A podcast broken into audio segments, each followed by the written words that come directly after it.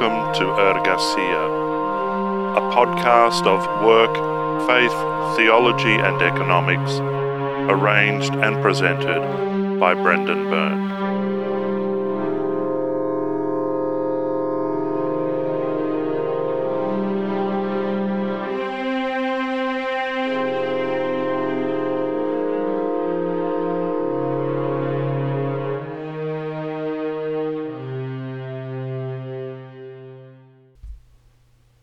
Hello and welcome to Ergasia.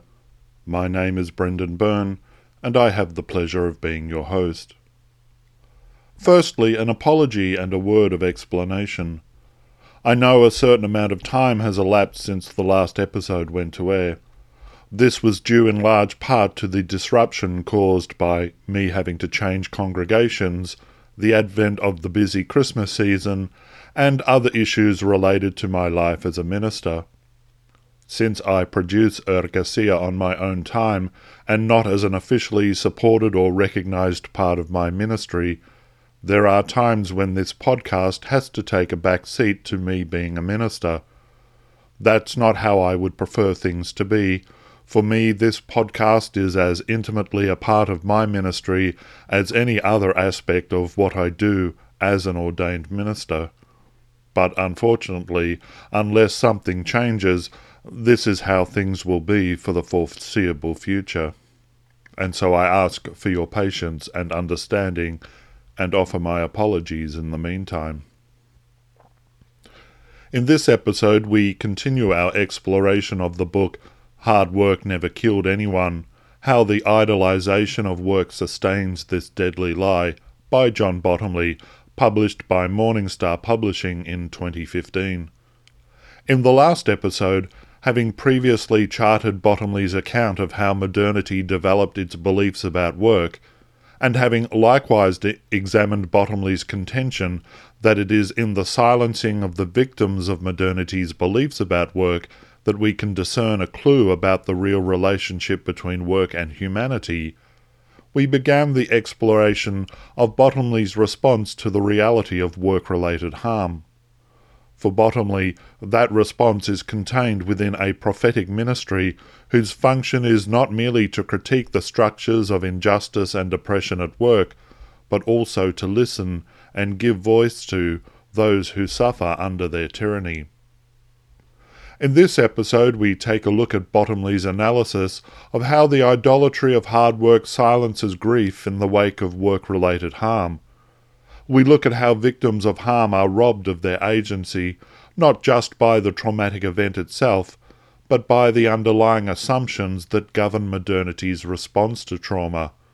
And we examine how Bottomley's own experience of ministry in this field helped him to uncover the mechanisms of silencing, and how a response enabling new possibilities in life might be forthcoming.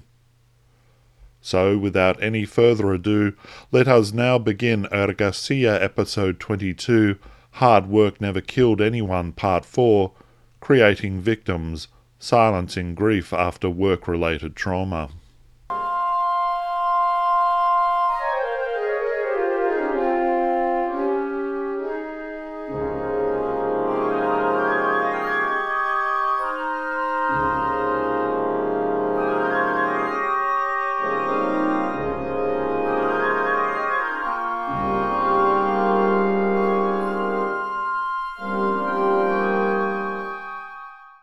Bottomley begins with the assertion that the experience of grief and trauma is fundamentally at odds with God's desire for the world.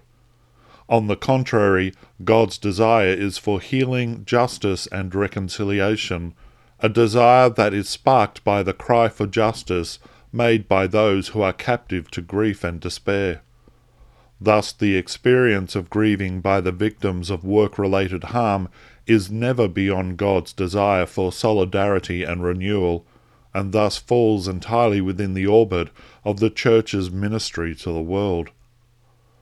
Bottomley notes that one of the realities besetting the victims of injustice is the experience of powerlessness, inasmuch as it represents the experience of an event over which the victim has had little or no control.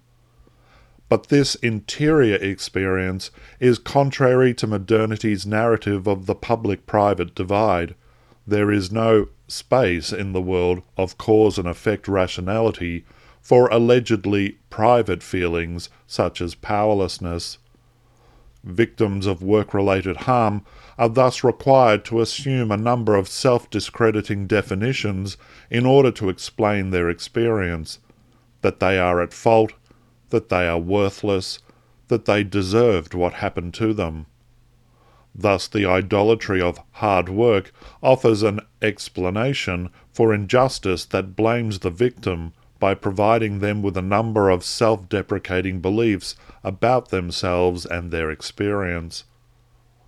Consequently, victims' shattered sense of self is often pathologized by the application of diagnostic labels that not only affirm the victim's negative sense of self, they also separate the victim from the victimizing event.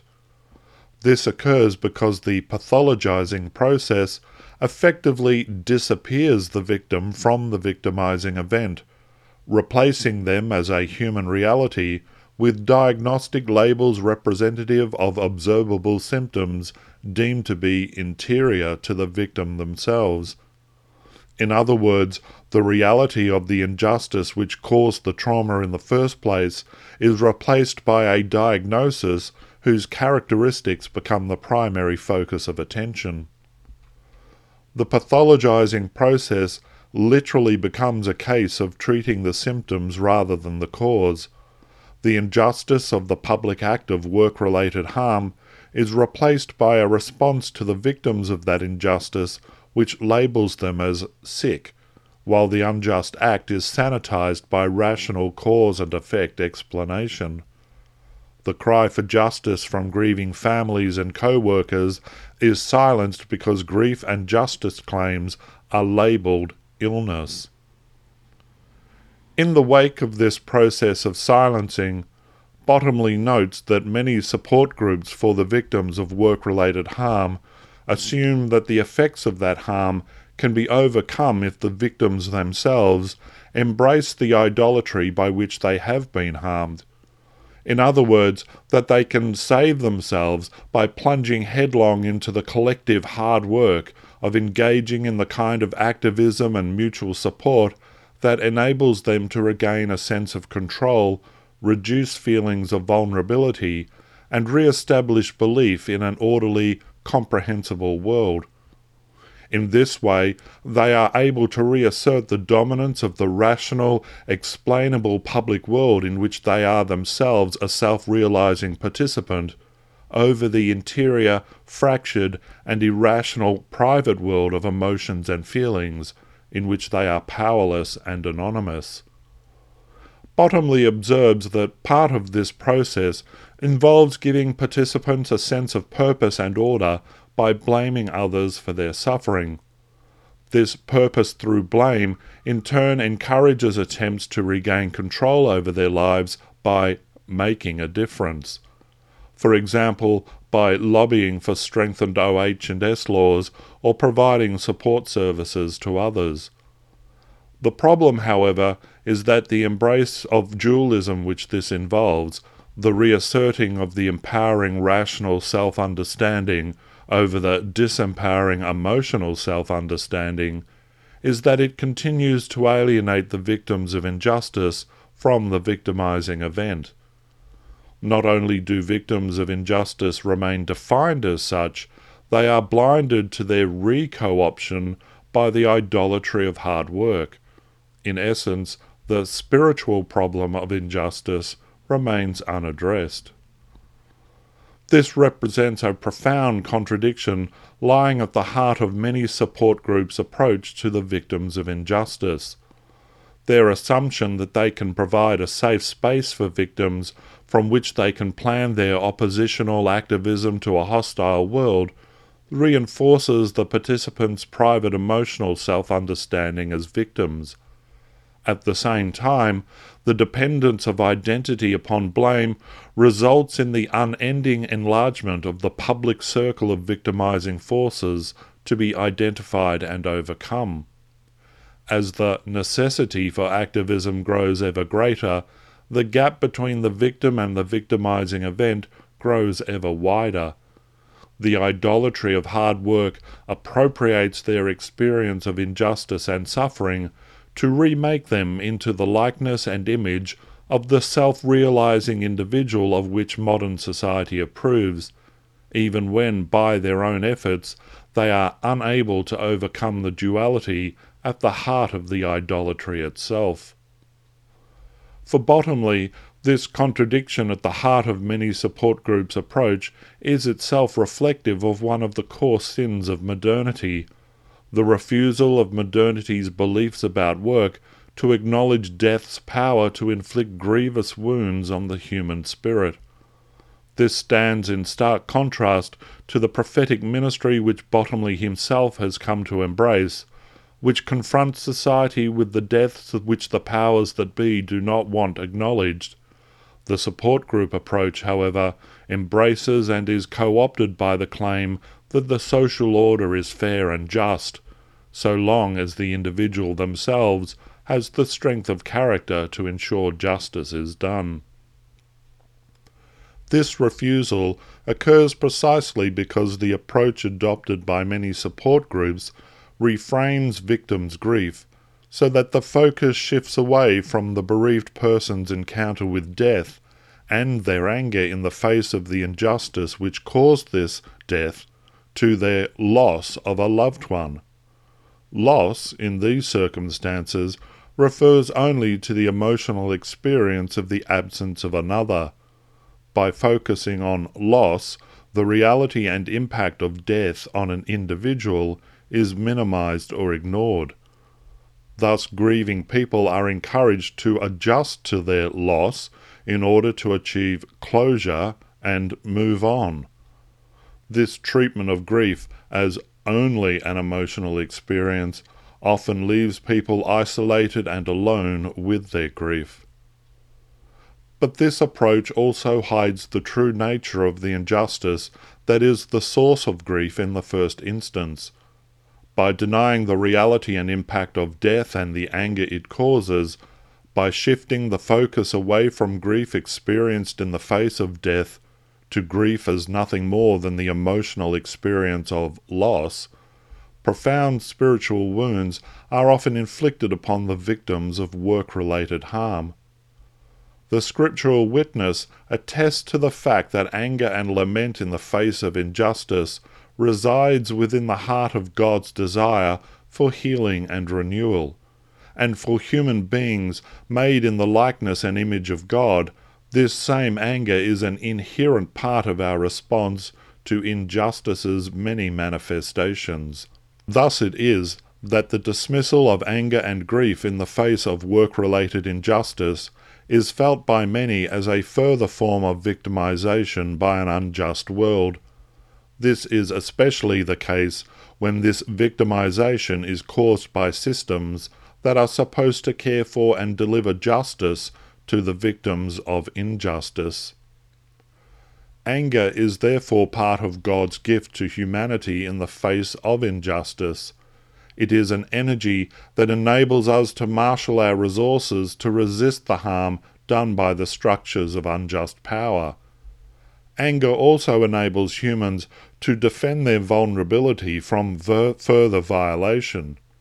However, when anger in response to injustice is dismissed or minimized, it can grow in size and strength, not only losing contact with the vulnerable humanity it is protecting, but also increasing our perception that we are surrounded by ever more sources of harm. This spiritual dynamic can often lead to the victims of injustice feeling stuck in their despair and grief their hostile feelings toward the world begin to mirror the impersonal and violent forces that inflicted the initial injustice upon them. It was from attending to these previously denied and hidden emotions that Bottomley discovered the source of his own healing. He discovered that it wasn't an affront to God for humans to experience feelings of powerlessness and vulnerability and that, contrary to his cultural conditioning, these were not the signs of weakness. This realization helped Bottomley understand that too often grieving people are forced to isolate their grief in order to fit in with modernity's narrative of the autonomous, self realizing individual, a self division that often made them unwell. In 1990, Bottomley undertook research on modern grief rituals he discovered that many grieving people experienced the continued presence of their deceased loved one, whether through dreams or upon hearing a piece of music or even in a face glimpsed in a crowd. After making these disclosures, many people expressed the fear that they were suffering from some form of mental illness. The experience of glimpsing an unseen reality frightened people who were conditioned to thinking about the world only in terms of the scientific rational worldview, which declared that death is the end of life and breaks the association between individuals. These disclosures confirmed something Bottomley had already experienced through his training as a social researcher that from the perspective of social science, it is grieving people who initiate remembrance of the dead. They visit grave sites, they create sacred spaces for the memorialization of the dead, they undertake activities such as the production of memory books. This in turn enables the experiences of grieving people to be explained away as a product of their human effort. Thus, the idea of continuing bonds between a deceased person and a grieving loved one is reduced by the scientific rational worldview of the social sciences to a manifestation of the initiative and imagination of self realizing individuals. At the same time, it sustains the idea of people undertaking hard work in order to maintain connections with the dead. The witness of the Christian faith, however, has long declared that the boundary between life and death has been transcended by God's initiative in Christ. Instead of reducing the experience of continuing bonds to the realm of private initiative, the Christian witness frames such bonds as a public reality in which the pain of death is healed through the gift of God's love. In other words, the sense of continuing bonds is a manifestation of God's solidarity with suffering humanity, one which joins the kingdom of God to the reality of what it means to be human, transforming our sense of powerlessness and lostness to one of restoration to fullness of life. What this indicates is that the idea of loss and its associated reduction of continuing bonds to the initiative of grieving individuals is a way in which modernity can avoid speaking about the painful reality of death, especially when death is linked to the injustice of work related harm. It also functions as a means by which we can deny the mystery of love and the possibility of new life, or at least reduce them to the realm of private experience rather than have them uncomfortably intrude into the public world of work.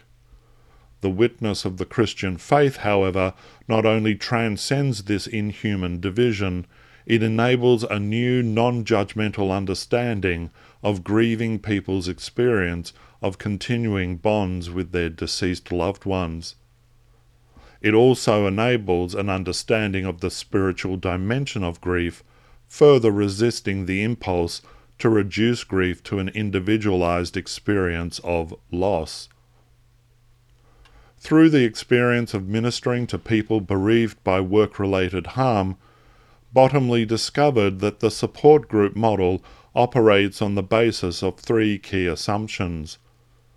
Two of these assumptions are that participants will have a common problem and that they will be willing to share their personal experiences at support group meetings. Bottomley and his colleagues discovered, however, that the people to whom they were ministering had more diverse problems than the support group model anticipated. While, while they came to the program because of their bereavement by a work related death, beneath this experience often lay the memories and impact of other traumatic events.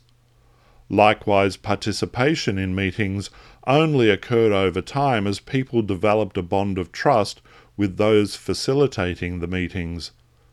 Consequently, the grief experienced through earlier trauma was not necessarily readily shared in the group setting and only often came to the surface through personal interaction between the facilitator and the individual participant. Bottomley and his colleagues found that this was especially true in the case of bereavement caused by a work related suicide. The idea of loss in these circumstances has the effect of sanitizing realities that ought to be properly described as unjust or even evil. The presence of injustice and evil in such circumstances invokes the prophetic voice of lament, which, unlike the psychological concept of loss, is voiced in the public realm in times of injustice, suffering, and death. It is voiced in the trust that God will hear those who cry out and will be present to them in their suffering in order to help them shape a new future. This is a lament whose cry for justice is never shut down by the claims of other powers or beliefs about human life.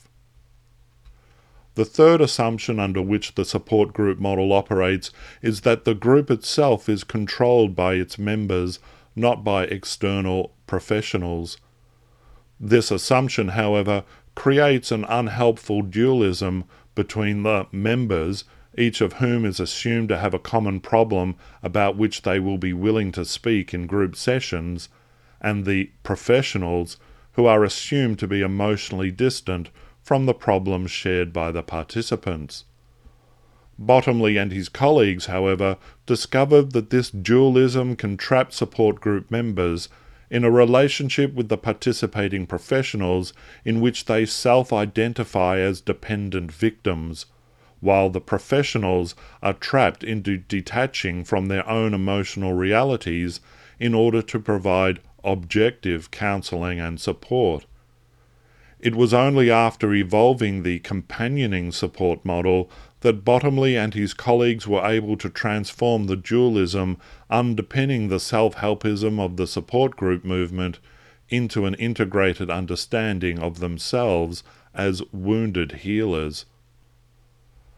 This was illustrated by the experience of one of Bottomley's colleagues who came into the original support program as a participant having lost her son seven years previously to a workplace accident.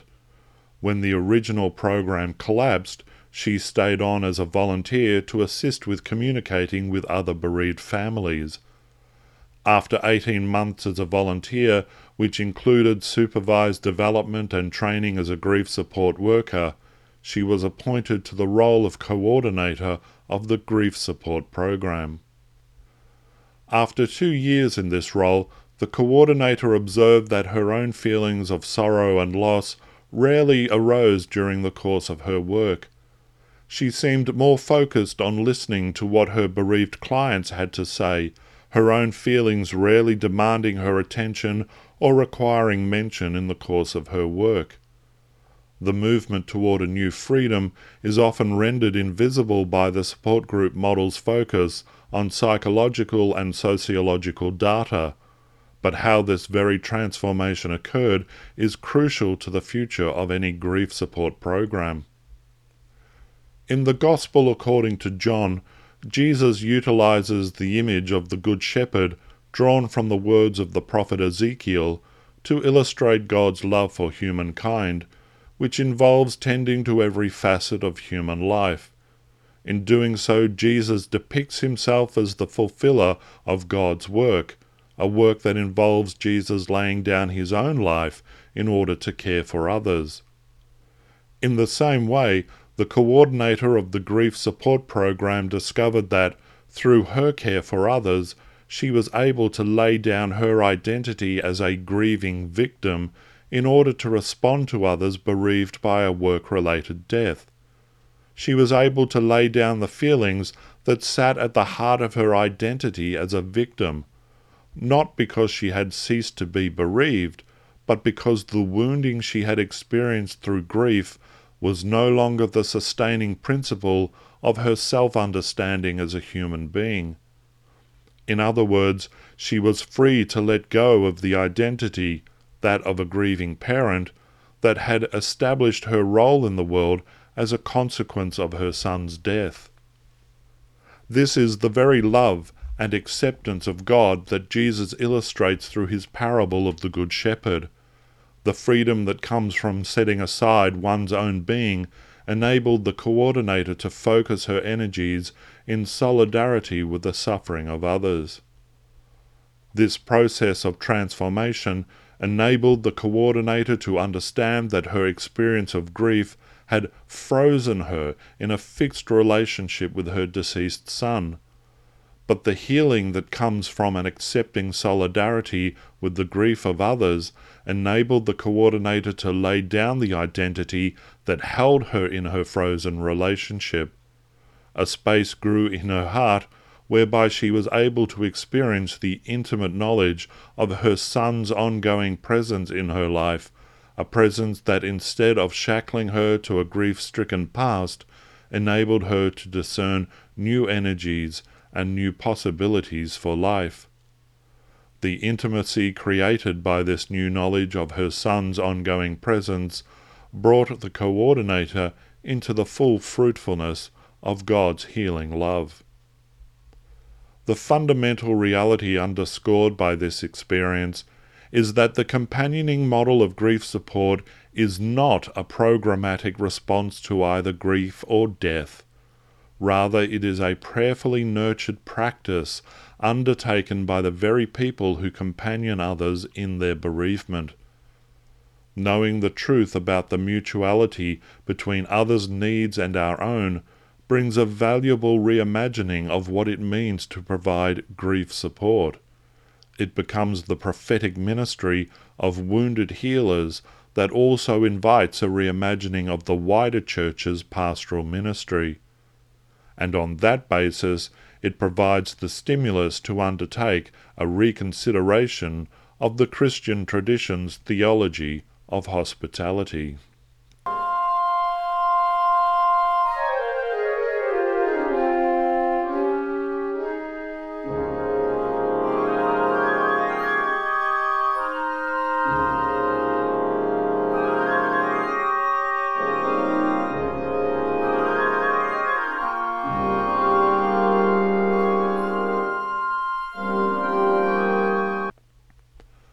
And that's where we leave this episode of Ergasia. In our next episode, we will follow Bottomley as he examines the Church's theology and practice of hospitality, and how this tradition both informs and is critiqued by his and his colleagues' experience in developing the companioning model of pastoral care. In the meantime, to leave your thoughts about this podcast or to offer any suggestions or ideas for future subjects, please go to the webpage at www.ergasia.podbean.com or go to the podcast pages on Facebook and Twitter. I hope to have the pleasure of your company for the next episode. I am your host, Brendan Byrne. Goodbye for now.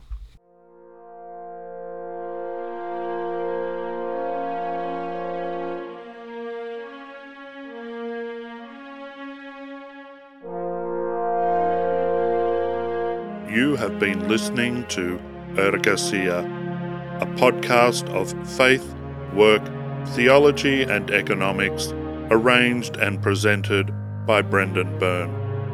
For more information, please go to www.ergasia.podbean.com.